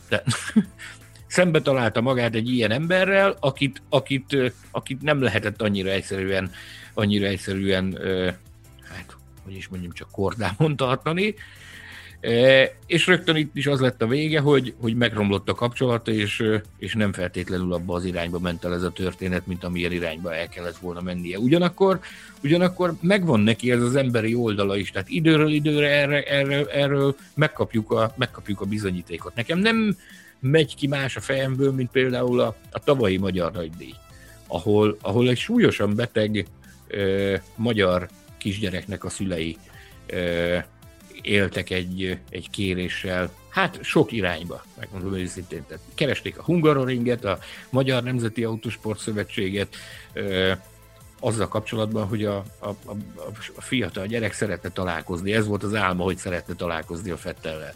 És hát ugye ment a húzavona, hogy akkor hogy lesz, mint lesz, merre lesz, és a tavalyi Magyar Nagydíjnak a szombati napján végül egy kisebb delegációval úgy döntöttünk, hogy akkor ezt megpróbáljuk ezt a dolgot rendezni, és hát megkerestük az asszisztensét, és mondtuk neki, hogy akkor most van itt a lehetőség, mert most lehet, most tudja a, a Hungaroring és az MNAS behozni a pályára ezt a fiatal gyereket, akkor van lehetőség rá, hogy megoldjuk, vagy nincs. És ez nagyon egyszerű volt, mert ott volt a Fettel, megkérdezte tőle a Britta, hogy akkor, akkor, akkor ez lehet-e vagy sem, és csont nélkül azt mondta, hogy azonnal, persze. Időmérő után rohannom kell a mérnöki briefingre, meg, meg, meg Isten tudja, hogy mi, mi vár még ránk, de, de ezt erre, erre fogok időt szakítani, és megcsinálta. Tehát ott is, ott is megvolt az a, az a fajta ö, emberi hozzáállása neki, ami, ami, ami megvan benne. A munkában ez nem, nem biztos, hogy ez mindig, mindig megnyilvánul, de ugyanakkor ahhoz nagyon jó érzéke van Fettelnek, hogy megmutassa az emberi arcát a, a nyilvánosságnak. Hogyne. És hát ugye a folytatás pedig a, az Aston Martin Lance oldalán. Nagyon uh, érdekes egy történet lesz ez. Tehát. Az, az, az. Figyelj, de azért is, mert ugye, ugye, ahogy az imént is beszéltünk róla, ennél a csapatnál az idén még Racing Pointnak hívott csapatnál, azért minden nincsen rendben. Sőt. És én, én nem gondolom igazából, hogy Sergio Perez lett volna a hibás elem a képletben. Meglátjuk, hogy Sebastian Fettel gotyába tudja rázni ezt a, ezt a társaságot. Viszont ugye az is nagyon érdekes, hogy itt megint itt lesz egy, egy ifjú titán ellenfélként, aki talán a három... A fatera tulaj. Atya, hát igen, tehát, tehát érted, az a kemény, mert hogy Ricardónál is, Löklernél is van összeg szerényebb képességű valamivel. Könnyebb ellenfél. Na de érted, hogyha Nikolás Tott komoly hátteret jelentett, hátszelet jelentett Löklernek, akkor Strollnak az apja az milyen hátszelet fog jelenteni? ez egy dolog. Ugyanak tudjuk azt is, hogy ez nagyon fontos a Fettel szempontjából, hogy a, hogy a, a saját komfortzónája az biztosítva legyen. Tehát, hogy a, a, a lelkével is foglalkozzanak ö, kellő mennyiségben ahhoz, hogy, hogy, hogy jól alakuljanak a pályára a dolgok. Na most én bennem az sejlik fel, hogy amíg Force India volt ez a csapat, akkor is a pedok egyik legridegebb társaságának ö, tűnt a külvilág irányába.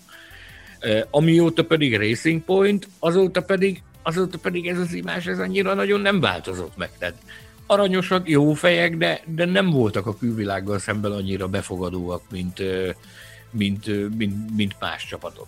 És hát azért ebbe a, ebbe a közegbe belecsöppenni, úgy, hogy, hogy te, te szomjazod azt, hogy, hogy te álljál a középpontban, rólad szóljanak a dolgok, és mindenki mindent tegyen meg azért, hogy ez neked sikerüljön, úgy, hogy, hogy a csapattársad faterja tulaj, Hát az azért egy, és ráadásul tudjuk is, hogy egy, egy kőkemény üzletemberről beszélünk Laurence Stroll személyében, aki, aki gyakorlatilag, gyakorlatilag bármit megtesz azért, hogy az akaratát érvé, érvére juttassa. Hát nem lesz egyszerű ez a vállalás a Fettel szempontjából szerintem.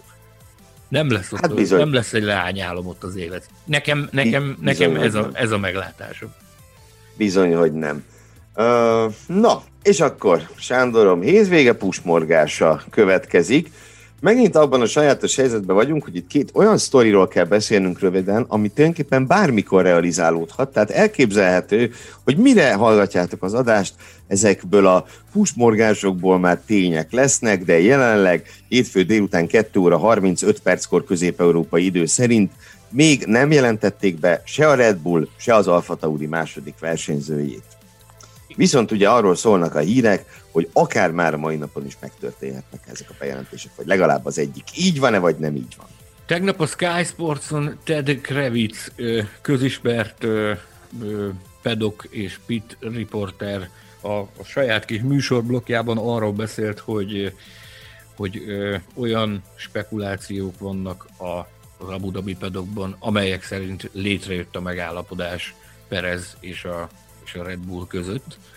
A, az ezt követő órákban nyilvánvalóan ez állt az érdeklődés középpontjában ez a, ez a vonulat.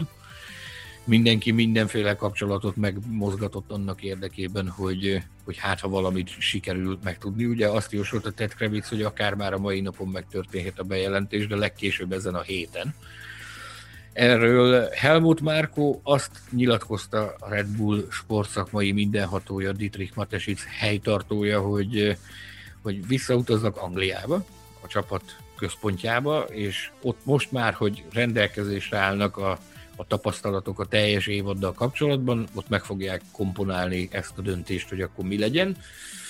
Ugyanakkor, amit, amit hallottunk, és Ted Kravitz is erről beszélt, hogy együttes erőfeszítés állt állítólag a háttérben Helmut Márkó és Christian Horner részéről együttes erővel győzték meg állítólag Dietrich Matesicet arról, hogy tekintsen el Albon versenyzői szerepel, szerepeltetésétől, és, és engedje, hogy ők bizalmat szavazzanak Pereznek. Nyilván a részleteket akkor fogjuk megtudni, amikor ez a bejelentés megtörténik.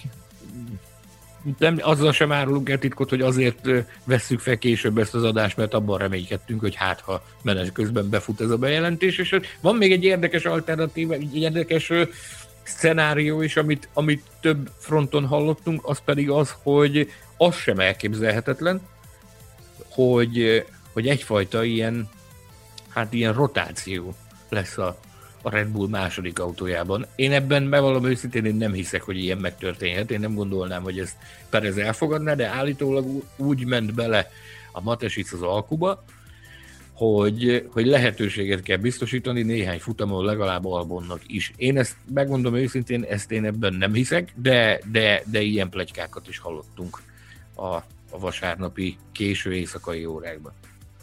Hát ezen én is őszintén megdöbbennék. Bár, bár a fene tudja. Tehát nem, érted, ha Pereznek az a két alternatívája, hogy ez vagy a semmi. A mondás az, hogy Perez ö, versenyző, Alexander Albon pedig teszt és tartalékpilóta. Ugyanakkor nyilvánvalóan hát Matesicre valakik biztosan hatással vannak, hogyha ő még mindig azt látja, nem azt, amit ők mi. táj emberek lehet? tehát, tehát ő valószínűleg, valószínűleg más közvetítéseket nézett Matesic úr, vagy pedig, valaki, vagy pedig valaki hatással van rá, ami miatt egyre makacsul ragaszkodik Alexander Albonhoz, ahogy egyébként Ted Kravitz ahhoz, tényleg a, bocs, de ahhoz tényleg a csekettőt kell nézni. Hogy... Nem tudja, hogy neki azon a kis szigetén, ami van neki valahol a dél-kelet-ázsiai szigetvilágban, hogy ott lehet-e fogni a csekettőt. Én azt hiszem, igen, kezdem azt hinni. Na de a, a lényeg az az, hogy állítólag tehát ezt, ezt spendírozták többen, hogy, hogy valószínűleg valami olyan kritériumot kellett, vagy olyan feltételt szabott, hogy ha úgy alakul, akkor az albumnak is lehetőséget kell adni, vagy hogy konkrétan ez deklarálva is lesz, hogy hány versenyt kell vennie az albumnak. Bevallom őszintén, én, én ezt így, én úgy gondolom, hogy ez a Perez szempontjából nem biztos, hogy ez a leányálom, tehát hogy ő erről álmodozott. Semmiképp. Csak azt mondom, hogy ha ez vagy a semmi, akkor lehet, hogy az ez.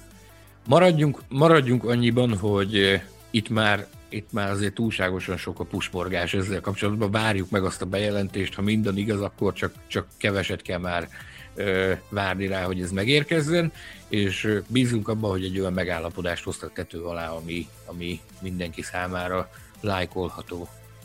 Hát olyan nem lesz, mert ha mindenki lájkolja, akkor Albon nem fogja lájkolni. Köszönjük, Ez a viszlát. helyzet. Na jó, menjünk, másik, másik, másik ö, emberünk pedig, vagy párosunk pedig Daniel Kviat és Yuki Tsunoda. Kviat ugye gyakorlatilag kimondta, tehát itt a bejelentés már csak formaságnak tűnik, aztán tudjuk, hogy ez hogy van, hogy van a Forma 1 hogy néha váratlan dolgok történnek, de ebben a pillanatban valóban csak formaságnak tűnik, hogy bejelentsék azt, hogy Kamui Kobayashi után ismét japán versenyző érkezik a Forma 1-be, aminek én személy szerint borzasztóan örülök, annak meg külön, hogy őt Yuki Tsunodának hívják, aki parádés volt idén a Formula 2-ben, Eg- egészen szenzációs versenyt futott, meg harmadik lett ugye a, a, két ferrari mögött újoncként, mármint hogy Ferrari akadémista mögött, Schumacher és mögött, négy polt szerzett, elképesztően jól ment, és ö, most futottam bele ma, hogy egy, egy fantasztikus gesztust is gyakorolt. Ugye ő kapta meg az Antoine Hubertről elnevezett díjat, ami az év Formula 2-es újoncának jár, ö, és hát rákerült volna a neve a trófeára, és Cunoda azt mondta, hogy ne írják rá a nevét, mert ezen a trófeán csak Antoine le- neve legyen rajta. Le a kalappal. És ez gyönyörű, gyönyörű, gyönyörű gesztus. Szóval úgy tűnik, hogy a esze és szíve is helyén van a srácnak, ráadásul még vezetni is tud. Mm. És hát ugye megkapja, nagyon úgy néz ki, hogy megkapja az esélyt. Itt viszont gyakorlatilag azt kérdezném, hogy amikor már Fiat maga kimondja, hogy ez történik, akkor pontosan mire is várunk? Halvány lögőzöni senkinek, hogy itt, hogy itt Csak nem arra várunk, hogy esetleg a Perez Albon sztorinak az lesz a megoldás, hogy Albon mégis az Alfa Tauriba ült. Nem tudom, megmondom őszintén. Nem tudom. De egyébként ezt is, ezt is többen forszírozták eh, a hétvége folyamán, miután, miután Kviat gyakorlatilag már csütörtökön nyilvánosan kimondta, hogy ő, ő itt nem marad, és, eh, és eh, ő erről már tud, de nem tudja, hogy ez miért nem történik meg ennek a bejelentése. Ő is csak azt mondja, amit a Red Bull pilótáktól általában hallani lehet, hogy kérdezzétek Helmutot. a Red Bull pilóták által a leggyakrabban hangoztatott mondat az ez, hogy kérdezzétek Helmutot. Tehát nem tudjuk, hogy akár ez is lehet, bármi lehet. Nagyon nehéz, mert ugyanakkor ezeket a, ezeket a belső ö, történéseket, ezeket a Red Bullnál az utóbbi években egészen jól protektálják, és egészen jól ö, kezelik, tehát annyira nagyon nem szivárgó képes az a, az a az a szekció a Red Bullnál, ahonnan ilyen információkat lehet szerezni. Nem tudom, megmondom őszintén, én, én, én nagyon kíváncsian várom, hogy mi fog ebből kisülni, meg teljesen érthetetlen számomra, hogy miért nem. Tehát akkor is, hogyha Albon oda kerül, oda kerülne, akkor attól még meg lehetne mondani, hogy a Kviat távozik. Tehát olyat láttunk már, hogy bejelentik, hogy ez meg ez a versenyző biztosan távozik a csapattól. Ilyet láttunk már, idén, Hogyne? is, lát, idén is láttunk már ilyet. És akkor, akkor lehetne azt mondani, rendben, de legfeljebb nem jelentjük be, hogy ki az utóda. Mindenki azt mondaná, hogy persze, a Cunoda lesz az utóda, teljesen egyértelmű, akkor még mindig le lehetne dobni az atombombát, hogy nem a Cunoda lesz az utód, hanem, a, hanem Albon. Nem? Ja, meg azt hiszem az ösztűz is rázódulna a csapatra minden irányból, hogyha ezt megjátszanák. Na jó, Nagyon hát nehéz, meglátjuk. Nagyon nehéz Meg- ezt pontosan látni, hogy mi áll itt a háttérben. Meglátjuk, várjuk epekedve a híreket, Ö, és akkor külön díjazzunk még egy kicsit, mielőtt a, a szadás elején belengetett újításunkkal előhozakodnánk. Ö, Nekem kettő, kettő külön díjam lenne, az elsőt elő is vezetem, a hétvége legszomorúbb statisztikája, ez pedig a Ferrari történetének egyik legrosszabb szezonja, összegezve statisztikailag. Gyakorlatilag ugye hatodik helyen zárt a Ferrari konstruktőri bajnokságot, mióta be, van ilyen egy konstruktőri bajnokság, egyetlen egyszer volt ennél rosszabb konstruktőri helyezése a Ferrari-nak. Azt is ki kell emelni, hogy közel 30 év után, 1992 óta először fordult elő, hogy nem vezetett a Ferrari versenyben. Nem volt versenykör, amiben vezettek akkor ugye összesen ötször maradtak pont nélkül, ez több, mint, több, szintén több mint tíz éve nem fordult elő velük, és, és még egy dolog talán, hogy 2016 óta az is először történik meg, hogy az i első rajtsorba sem áll föl Ferrari egyáltalán. Döbbenetes mélységbe jutott a csapat statisztikailag is, innen csak fölfelé vezet az út, legalábbis nagyon-nagyon reméljük. És ha már itt Ferrari és számok, akkor azért azt is emeljük ki, hogy Sebastian Fettel bármilyen csúfondárosan ért véget ez a ferrari karrier, összességében futamgyőzelmeket tekintve a harmadik legsikeresebb Ferrari pilótaként távozik. Csak Schumacher és Niki Lauda szerzett több győzelmet a Ferrari-val. Szóval, szóval, szóval, ha másra nem, akkor azért erre mindenképpen büszkelhet Fettel, hogy a győzelmek számát tekintve beírta magát a Ferrari történetébe, hogyha világbajnoki címmel nem is sikerült. Bravo, Szeb! A Ferrari pedig kapja össze magát, mert ennek a sport... Fú, de féltem, hogy más fogsz mondani. a, a, Fer- a Ferrari pedig kapja össze magát, mert ennek a sportnak elképesztően nagy szüksége van egy jó ferrari nem olyanra, mint amilyen ez. Nagyon jó így, tehát sokat, sok beszéd témát szolgáltatnak, de Ajaj. hogy nem ilyen, nem ilyen kontextusban szeretnénk beszélgetni dolgokat. Hát nem, hát nem. Jó, és akkor egy másik dolgot, másik dologról is előhozakodnék, szintén egy külön díj. Én ezt úgy fogalmaztam meg, hogy a hétvége trollja, aki Daniel Ricardo volt, aki a Renault karrierje, meg a 2020-as szezon utolsó versenykörében elcsente a leggyorsabb kört Max Verstappen elől, és ezzel megfosztotta Max Verstappen attól, hogy valami nagyon különleges dolgot vigyen véghez, amit Grand Slamnek hívnak. Ugye a Grand Slam egy ilyen nem hivatalos mérőszám, vagy úgymond statisztikai adat, akkor érsz el egy ilyet, hogyha egy futamon rajtszélgyőzelmet aratsz a polpozícióból, úgyhogy a rajtszélgyőzelem, tehát minden körön át te vezetsz, és még a leggyorsabb kör is ilyen. Mindössze 24-en voltak erre képesek a Forma 1 történetében. Erre a listára iratkozhatott volna föl 25-én Max Verstappen, Ricciardo meg azt mondta, hogy ez neked Maxi, és elvitte a leggyorsabb kört előle.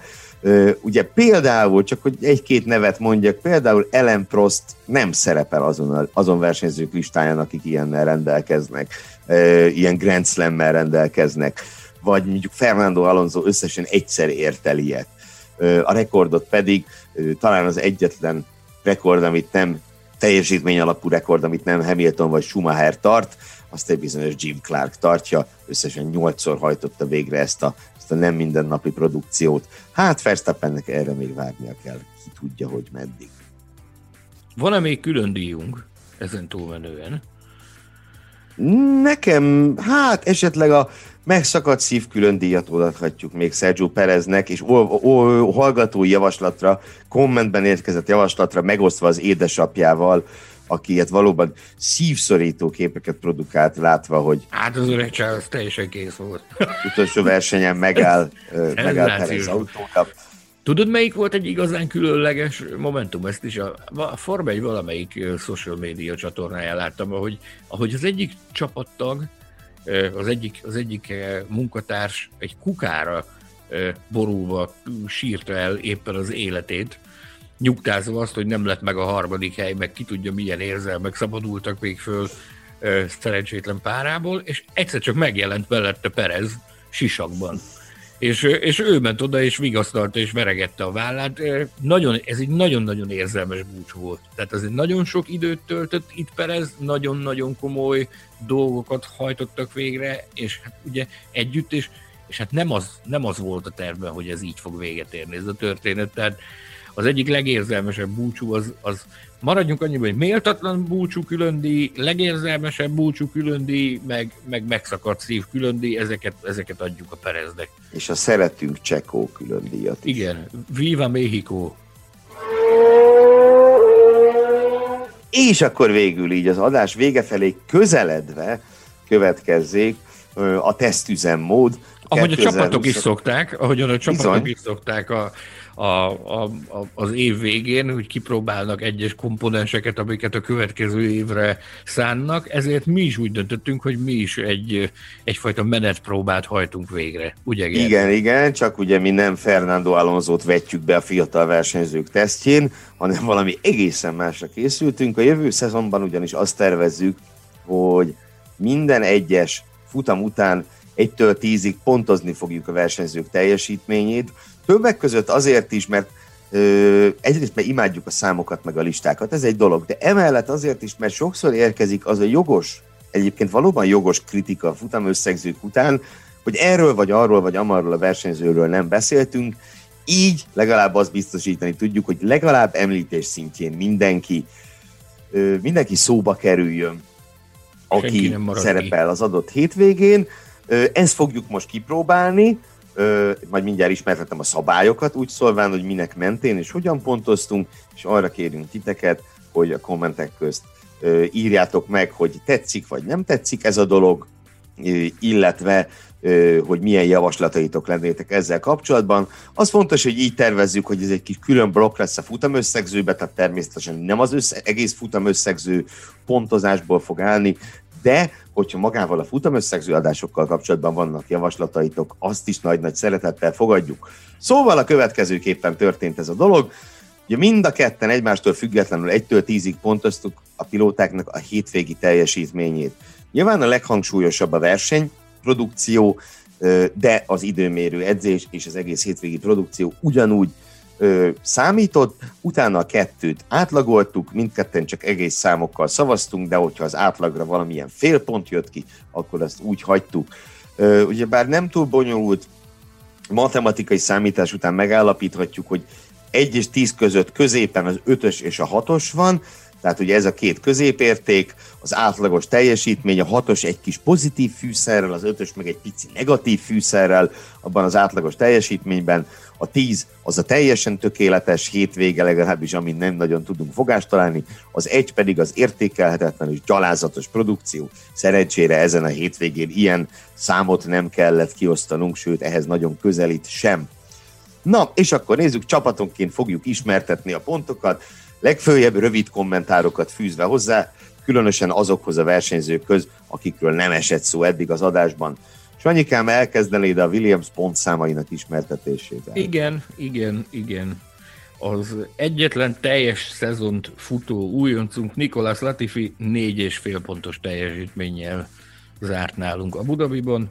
A Mercedes-től Mercedes kaland után visszatérő George Russell pedig 6,5 pontra értékeltük. Ö, igen, igen, igen. Hát Latifi esetében, de tulajdonképpen az egész Williams esetében sem tudunk most túl sokat elmondani. Ö, ugye az már-már szinte megszakottá vált Q2-es szereplés is elmaradt. Ö, ezúttal ugye Q2-ben sem került be a Williams egyáltalán, és a, a versenyen sem tudtak hát különösen kiemelkedőt nyújtani. Russell mégis ugye egy átlag fölötti pontszámot kapott elsősorban annak köszönhetően, hogy ő legalább Giovinazzi-t legyőzte, Latifi viszont csak a teljesen reménytelen házt ö, tudta maga mögé utasítani a két házautót, és ö, ha már ház, akkor talán menjünk is velük tovább. Nem teljesen azonos pontszámokat adtunk, de az átlag viszont ugyanúgy jött ki, mind Pietro Fittipaldi, mind Kevin Magnussen teljesítményét ötösre értékeltük tízes skálán. Tudnál-e bármit hozzájuk fűzni, Sándorom? Pifittit megdicsérem azért, hogy, hogy másodszor is eljutott a kockázászlóig. Ugye Magnussentől láthattunk egy, egy újabb remek rajtot, nem nem először idén, és... Hát ez remek, azt... és kicsit necces rajtot azért Igen. Első éven nagyon néztem, hogy megáll-e az az autó, vagy Igen, nem. meg hát azt hozzá kell tenni, hogy a Steiner elismerte a futam után, hogy ők tulajdonképpen ők már csak alibiztek ezen a, ezen a hétvégén, tehát ez, ezt is kalkulálnunk kell a, azért kalkuláltuk az És ez jól érződött is. Viszont a következő csapatnak az egyik tagja az nem alibizett. Bizony. Akkor te jössz. Alfa Biztos. Romeo. Biztos, hogy én jövök? Igen. Oké. Okay. Tehát Gio- Antonio Giovinazzi 5,5 pontot kapott tőlünk, Kimi Räikkönen pedig 8, 8 pontot. Uh, ami annak fényében is, tehát a Giovinazzi, ugye 8-8-ra álltak időmérők tekintetében, ami ugye jócskán felértékeli Antonio Giovinazzi teljesítményét. Ugye sokáig, azok, tehát sokáig a közvélemény úgy tartotta, hogy, hogy nincs neki itt keresni valója, ehhez képest lehozott egy 8-8-as szezont időmérők tekintetében Rijkölennel, és ez be is húzta. Ez be is húzta, tehát az időmérő csatát 9-8-ra Giovinazzi nyerte, viszont a futamon ismét Rijkönen volt az, aki, aki megmutatta, hogy a rutin és az évek azok mennyire fontosak. Hát igen, és ne, nem akármit ment Räikkönen, ugye nem csak a, ennek, a, ennek a úgynevezett hátsó traktusnak zárt az élén, de mindkét ferrari is maga mögé utasította az Alfa Romeo-val. Én ezért bátorkodtam neki 9 pontot adni, Sanyitól hetet kapott, valószínűleg nála az időmérős vereség jobban ö, latba esett, de így is a 8 pont az egyik legmagasabb, amit ezen a verseny hétvégén kiosztottunk. Szóval bravo Kimi, és akkor ha már Ferrari, hát ebben itt sok köszönet nem volt. Sebastian és fél, Charles Leclerc pedig öt és fél pontot kapott. Különösebb hibát nem követtek el a Ferrari srácok, egyszerűen csak csak nagyon-nagyon kevés volt. Ez az egész, ez az egész nagyon kevés volt. Leclerc talán azért, hogy mindkettőnknél egyel több pontot kapott, mint Fettel, valószínűleg azért, mert őt legalább legyőzte, tehát összességében azon túl, hogy a Q3-ba lőtte ezt az autót, másra Leclerc lehet büszke erről a hétvégéről. Így van, vagy nem így van? Így van. Megyünk tovább, Racing Point. Lance Stroll négy és fél pont. E pontosan azért, ami a, ami a verseny hajrájában történt, hogy vagy Okonnal szemben csatát veszített meg, hát ez az egész, az egész hétvégés teljesítményét, ezt, ezt, ezt talán egész... Sovány, sovány, sovány, volt, igen, és, és bajnoki helyezést, akkor is, ha csak egy tizedik helyezés, de valahol szimbolikus ez a tizedik hely, utolsó körben elbukni, az csúnya. Perez 6 pont de már őt kielemeztük. Hát igen, elég igen, igen, ugye versenyprodukcióról nem, igazából semmilyen produkcióról nem tudunk beszélni az esetében, épp ezért egy ilyen átlagos pontszámot kapott, ahogy teljesen más ö, okból kifolyólag kapta ugyanezt a hat pontot tőlünk Daniel Kviat, ö, Pierre Gezli pedig nyolcat. Ö, ugye Kviat az időmérő remekelt, a hetedik hely Alfa Taurival az mindenképpen kiváló, de Gezli is dicséretet érdemelt már szombaton is, hiszen ő is, ugye dupla Q3-at csinált az Alfa Tauri, a versenyen aztán megint előjött viszont a Gezli faktor, és egy nyolcadik pozícióval zárta le a szezont, megelőzve az egyik Renault, megelőzve Strollt a Racing Point-tal, persze a csapattársat, a ferrari Szóval összességével Pierre Gezli ezzel a nyolc ponttal azt hiszem, hogy a, az egész szezonos teljesítményét szépen megkoronázta. Sanyikám, te jössz, Renault, ez a kérdésem.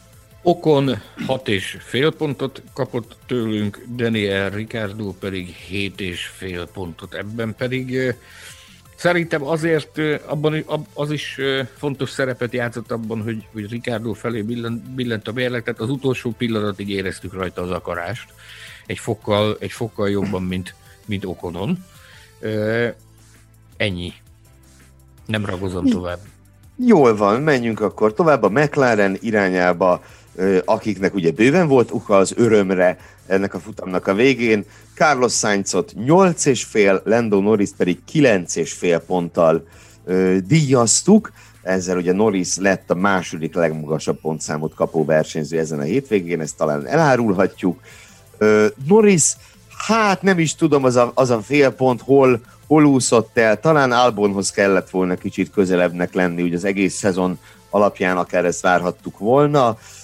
Sainz esetében meg ugye ő kikapott Norris-tól mind szombaton, mind vasárnap, viszont a szezon egészét tekintve ő végzett a jobb pozícióban, hiszen egymás után másodszor lett bajnoki hatodik helyezett, és szegényként már a ferrari -ba. Újabb olyan páros következik, akikről elegendő szó esett az adás korábbi részében, ők a, ők a Mercedes párosa, ahol, ahol Valtteri Bottasnak 7,5 pont járt a Formula Podcast stábjától, Lewis Hamiltonnak pedig ezúttal 7 pont jutott. Bocsi, hogy a szabadba vágok, Sanyi, de itt a, ugye azért akarnék én szólni, mert hogy az a fél pont különbség Bottas javára az nekem köszönhető.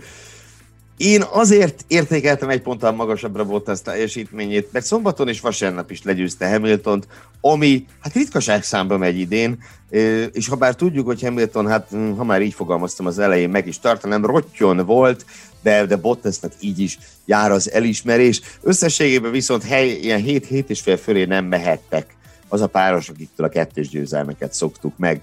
És akkor a győztes istálót föl is konferálnám. Alex Albon Meggyőződésem, hogy egyik legjobb idei produkciójával összesen 7 és fél pontot érdemelt ki tőlünk, Max Verstappen pedig talán kérdésem lehet, hogy egy nagy gyerek tízest. Én azt gondolom, hogy Albonnak ez volt az, az, az egyetlen igazán vállalható hétvégéje ebből a, ebből a 2020-as szezonban. Ezt nem csak, nem csak mi gondoljuk így, hanem a, hanem a Red Bull vezetősége is ezt deklarálta, hogy hát ilyen teljesítményt vártak volna tőle egész évben. De nézd meg, még ebbe is egy pici hiba azért belecsusszant. Persze az eredmény a negyedik hely jó, meg közel volt Hamiltonhoz, az is jó, de azért csak sikerült az időmérőn kikapni Lando Norris-tól, miközben a csapattársa pozíciós lett. Tehát azért megint benne volt az albonos kis kis izé. Igen, hogy igen. Nehogy maradéktalanul dicsérni tudjuk. Én azt gondolom, hogy ezen nem lepődünk már meg, hogy ez így van. Nem. Ugyanakkor nem. Verstappen pedig, hát, az tényleg a 10 ponthoz nincs mit, nincs mit hozzáfűzni. Tehát. Ez nincsen, úgyhogy, úgyhogy azt a kérdést tenném föl neked, amit ilyenkor szoktam. Utolsó szó jogán, az idei utolsó futamértékelő végére. Mit szeretnél hozzáfűzni? Hú, egy picit, egy picit összegezni szeretnék, megpróbálom röviden. Tehát ez egy új kaland volt nekünk, a, a podcast készítés. Azon belül is ugye ez egy, ez egy új formátum, amiben belevágtuk a fejszénket, hogy futamértékelő adásokat csináljunk. Srácok, lányok, biztos volt, ami, amit tudtunk volna jobban csinálni, biztos, hogy nagyon sok olyan dolog van, amit, amit tudtunk volna jobban csinálni. Nagyon sokszor nagyon komoly kompromisszumokat kellett megkössünk, annak érdekében, hogy egyáltalán el tudjuk készíteni ezeket az adásokat. Nézzétek el nekünk, hogyha ökörséget mondtunk, vagy olyat mondtunk, ami, ami, ami, annyira, ami annyira nem volt éppen a kerültekre. Mi is tanuljuk ezt a műfajt, meg tanultuk idén ezt a műfajt. Egy dolog biztos, hogy, hogy szívvel, lélekkel csináltuk, és mindent megtettünk annak érdekében, hogy az adott verseny hétvégéknek olyan háttérinformációit is össze összeszedjük és elmondjuk, amit, amit máshol adott esetben annyira, annyira nem lehet hallani. Köszönjük azt, hogy, azt, hogy rendületlenül hallgattátok a futamértékelőket, ami az egyik legsikeresebb portékája lett a Formula Podcast csatornának, a Formula Podcast kezdeményezésnek. Megpróbáljuk ugyanezt 2021-ben is. Ha valami ötletetek van, valami elképzelésetek van, a Formula Podcast Facebook csoport rendelkezésre állott, várjuk nagy szeretettel a, a az ötleteket, javaslatokat, véleményeteket. Illetőleg nekem még a hétvégén volt egy privát jellegű kérésem a, a csoportban, ami, amiben azt kértem, hogy amennyiben úgy gondoljátok, hogy megérdemlem, akkor nyomjatok egy, egy lájkot a Facebook oldalamra. Ez, ez a kérés ez továbbra is fennáll. Akik már megtették, azoknak nagyon köszönöm. Akár Facebookon, akár Instagramon követtek be. Ha úgy gondoljátok, hogy nem érdemlem meg, azt is elfogadom. Úgyhogy ennyi volt 2020, jövünk még adásokkal idén, és ennyi az én részemről. Nagyon szépen összefoglaltál azt hiszem mindent, amivel le kell zárni egy ilyen 17 részes sorozatot, a 2020-as év Form 1-es futamértékelőinek a sorozatát. Úgyhogy nem maradt más hátra, csak a búcsú. Nagyon köszönöm a mindkettőnk nevében a hallgatóknak azt, hogy kitartottak mellettünk a teljes szezonban. Sanyi, neked az együttműködést nagyon-nagyon köszönöm, egy élmény volt ezt végigcsinálni, és minden egyes futam után kivesézni a történteket néha hajba kapni azon, hogy ki legyen az adott hétvége meglepetése, vagy melyik legyen a legszebb pillanata. Én biztos, hogy minden pillanatát élveztem. Másfelől viszont ugye nincs itt nagyon miért búcsúzkodni, hiszen napok múlva következik. Ha minden igaz, akkor az utánozhatatlan Herman Tilkével következik az adásunk. Ugye így van? Még mielőtt nagyon elérzékenyülni, szeretném, szeretnék egy, egy figyelmeztető lövést leadni a, a hallgatói irányába. Szeretném nekik megköszönni tényleg a figyelmet. Szeretném újra hangsúlyozni, hogy ti vagytok a legjobbak a világon. Tehát tényleg az a szeretet, amit kapunk tőletek, a szenzációs, ugyanakkor készüljetek, mert hamarosan Betlen Tamást is hozzuk magunkkal még a héten. Bizony, bizony, így lesz. Addig viszont búcsúzunk, úgyhogy az imént említett Betlen szakkolléga, valamint Hilbert Péter kiemelt főtechnikus nevében is búcsúzunk, és nagyon-nagyon köszönjük még egyszer a figyelmet, legyetek jók, ha tudtok, sziasztok, és szeressétek az autósportot természetesen. És olvasgassátok a formula.hu-t, készül a, az aktuális autósport és formula magazin, ami ami hamarosan az újságosoknál lesz, illetőleg elérhetőek a könyveink, a, a 2020-as autósport évkönyv és a Száguldás és Cirkusz című Forma 1 szezon összefoglaló kiadvány. Formula Podcast, az autósport és formula magazin műsora. Hírek, vélemények, minden, ami F1 és autós.